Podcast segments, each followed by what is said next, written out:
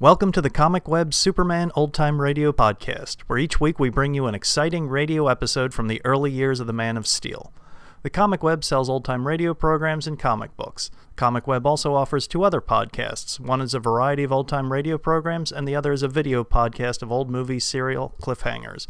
You can find them on our website, comicweb.com, or just type Comic Web into iTunes and you should find them. Now just sit back, relax, and enjoy this episode of Superman. Thank you. Faster than a speeding bullet. More powerful than a locomotive. Able to leap tall buildings at a single bound. Look! Up in the sky! It's a bird! It's a plane! It's Superman! Yes, it's Superman, strange visitor from another world who came to Earth with powers and abilities far beyond those of mortal men. Superman who can change the course of mighty rivers, bend steel in his bare hands, and who, disguised as Clark Kent, mild-mannered reporter for a great metropolitan newspaper, fights a never-ending battle for truth, justice, and the American way. But before we join Superman, here is an important message. Fellows and girls, every day the city, state, and national offices of civilian defense organizations are swamped with letters from young people like yourselves. And most of these letters ask, what can I do, what part can I take in the national war effort?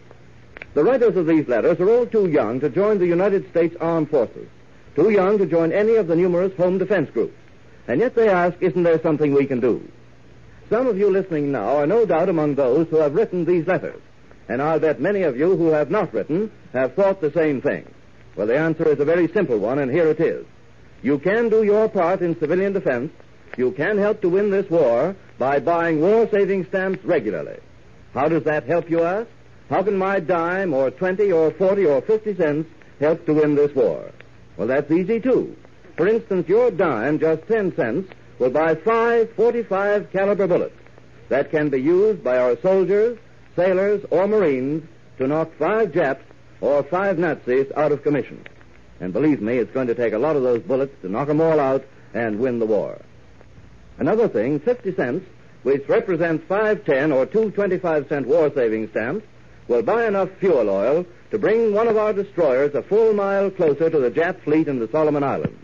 And you know what happens when our Navy gets close enough to turn on the heat.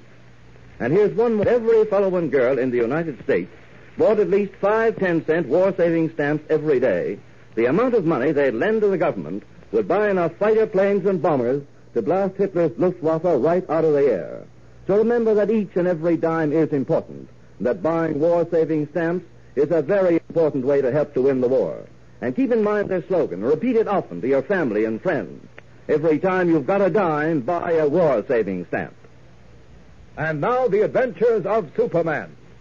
Superman and his companions, editor Perry White, Lois Lane, girl reporter, and Jimmy Olsen, copy boy, are now at a hunting lodge in northern Canada trying to clear up the weird mystery of the headless Indian, an apparition that has slowly been driving Perry White's friend Sebastian Beauvais out of his mind.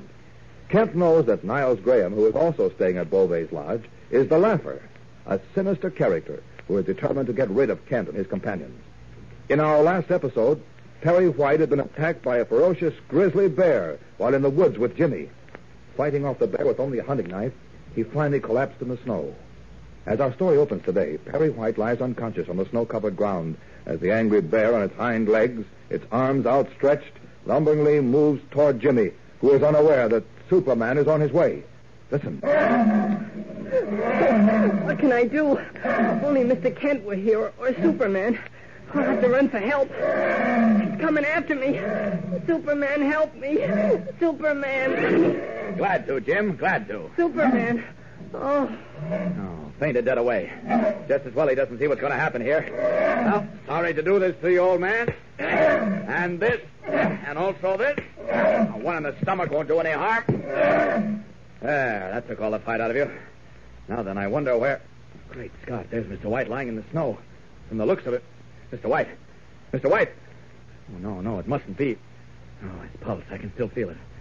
Oh, but that bear did a thorough job. His clothes are practically torn from his body. His face, his arms, and chest. I've got to get him back to the lodge quickly. Superman. Uh, nothing to worry about now, Jim. Look here, I've got to get your friend, Mr. White, back to the hunting lodge. I'll carry him on my back and take you under my arm. You all set? I'll say. And here we go. Up, up, and away!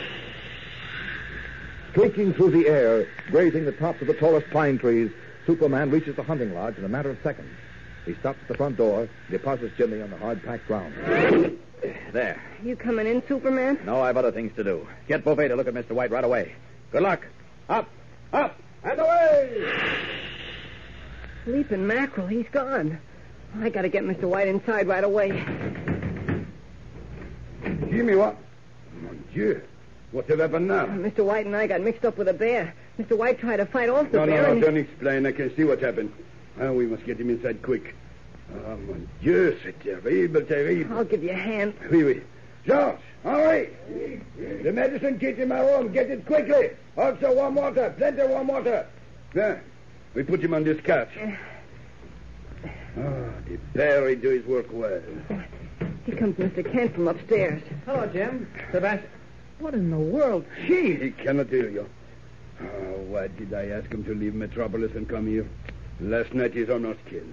Today he looks Oh, don't say that. There's still a chance. He, he still has a pulse. How do you know? What? Oh, well, I, I- I just assumed. I, oh, this is no time for questions. What do you think had better be done? I am thinking. Yes. It is the only thing to do. Here is the medicine kit. George, go back to my room and turn on the shortwave radio. You are going to speak with Lake Minto Station? Oui, hurry.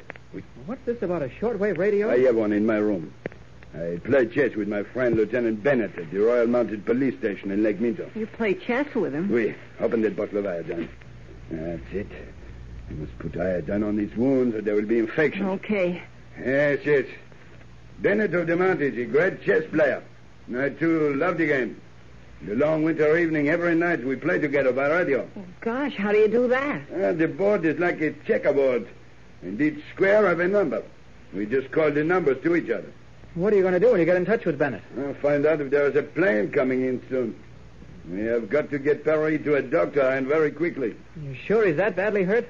I have two, maybe three ribs broken. I can do nothing for him. He must have a doctor. Come, we carry him upstairs to bed. My room is across the hall from his, and the radio is there. By the time we get upstairs, the radio will be warm up. All right, I'll take his feet. You take his head. Uh, boom. No. Careful on the stairs. That's right. Okay. Golly, he looks awful, Mr. Kent. His face is so white. Except for those big claw Oh, marks. he'll be all right, Jim. He'll be all right, believe me. His room is just down here. The radio here is ready, Sebastian. Ah, c'est bon. All right, Monsieur Kent, in here. Right.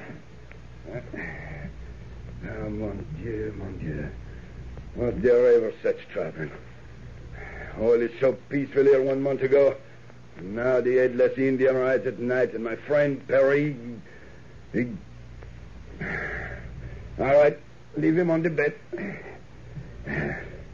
So, we go across to my room now. I talked to Bennett at the mountain station at Lake Minto. I have made contact already. Bennett, he waits to speak with you. Oh, I will throw the key. Hello, hello, Bennett? Hello, Sebastian. Don't tell me you want to play chess at this hour of the day. No, no. Listen to me, my friend, and do not interrupt. I have great trouble here. One of my guests, my dear friend Perry White, he have been bad clawed and bitten by grizzly. We have got to get him to Ottawa quick. How soon you expect another plane? There's a forest patrol plane here now. We'll hold it for you. It'll take you about two days to get here. Will your friend last that long? He will have to. He will have to. Excuse me. I- I'll be right back. Where are you going, Mr. Kent? I thought I heard Mr. White groan. He may be coming to. I'll be back in a minute. Okay, I'll stay here. Hmm. White's still out cold in that bed there. Well, this is a job For Superman. Off with these clothes. So. There. Now to gather him up in my arms. Careful. There we are. Open this window. So. Now, the question is, do I fly him to Lake Minto or straight to Ottawa? Well, it'd better be Lake Minto. Less questions to answer. Anyway, I've got to get back to watch Lois and Jimmy. Niles Graham is a dangerous man. Up, up, and away! Lois and Jimmy must not be left unprotected, says Superman to himself. For the laugher, or Niles Graham, as he calls himself, means to do away with him. But unknown to the man of steel, at the very moment he is carrying Perry White toward Lake Minto with the speed of light, Lois, unsuspecting, is deep in the forest with the laugher. Listen. I must say you're doing tremendously well, Miss Lane. Why, you have a better eye with the rifle than I have. Yes, I did do pretty well with that last shot, didn't I? You certainly did. Now then, uh, let's see. Ah, good. There's an uncovered stone up ahead there. See if you can hit that. I can try. no, no, wait, wait. Grasp the stock of the gun as firm as you can, Yeah? yet without exerting too much tension, Oh, I see. and hold your cheek right against the gun. Like that? That's right. Well, here goes. Splendid, beautiful shooting. By George, before the morning's over. Hello, what do we hear? Oh, they look like footprints in the snow. Of course. These must be the footprints made by your friends last night when they followed the headless Indian. Yes, see there? The marks of hoofprints. Oh, I wanted to see that spot where they said the horse either plunged into the canyon or took to the air. Could we follow them? Certainly. Come along. I've never followed a trail like this before. This is exciting. Makes me feel like Sherlock Holmes. Or Mrs. Sherlock Holmes. oh, there's the canyon ahead, I believe. Yes, that's it, all right. Incidentally, uh, I don't believe that story of Kent. What story? Kent claims that someone fired that shot at White from somewhere back in the woods. Well, Anyone who wanted to kill White could have gotten close enough through the thickness of the forest. Close enough to be sure of killing him without being seen. someone must have fired the shot. Mr. White was wounded. Of course, someone fired it. Kent himself. I don't follow you, Mr. Graham. I'm convinced it was an accident. Kent slipped while carrying the rifle, and then when the damage was done was afraid to admit his mistake. Oh, I don't believe that. Clark's a, well, he's somewhat of a physical coward, but I don't think he's a moral coward as well. Maybe you're right. It's wrong of me to think anything like that of Kent. I'll tell you what I'd like to do, though. What? You stay here on the edge of this canyon just where White and Kent stood last night.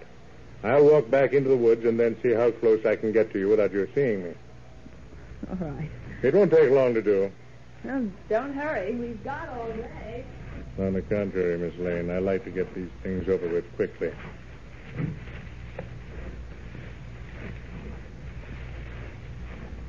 I'll soon be deep enough in the woods where she can't see me, and then. Now then, let's see. Ah, yes. There she is, peering intently into the woods. She can't see me, but I can see her very plainly. well, Superman, wherever you may be, here's one of your friends who won't get away. I couldn't see White too well in the darkness last night. But it's daylight now, and I've got a clear view of Miss Lane. now then, to get her carefully lined up in the sight of my rifle. So. this time I can't miss. What in the world is going to happen now? Even as the fat, bejeweled laugher fingers the rifle trigger, Superman, carrying Perry White on his shoulders, is flying in the opposite direction. What can save Lois Lane? Well, there's a big surprise in store for us Monday, so be sure to listen in then and every day, Monday through Friday, same time, same station. Tune in and follow the adventures of Superman. Well, there goes Superman until Monday. Meanwhile, don't let the weekend go by without buying your share of war saving stamps. And remember what I told you at the beginning of this program, you fellows and girls who are too young to join the armed forces or any of the national defense organizations. You can do your part. You can help win this war by buying war saving stamps regularly. So let's make a pledge right now to buy war saving stamps. Talk it over tonight with Mother and Dad. Ask them to give you a dime every day or even every other day for war saving stamps.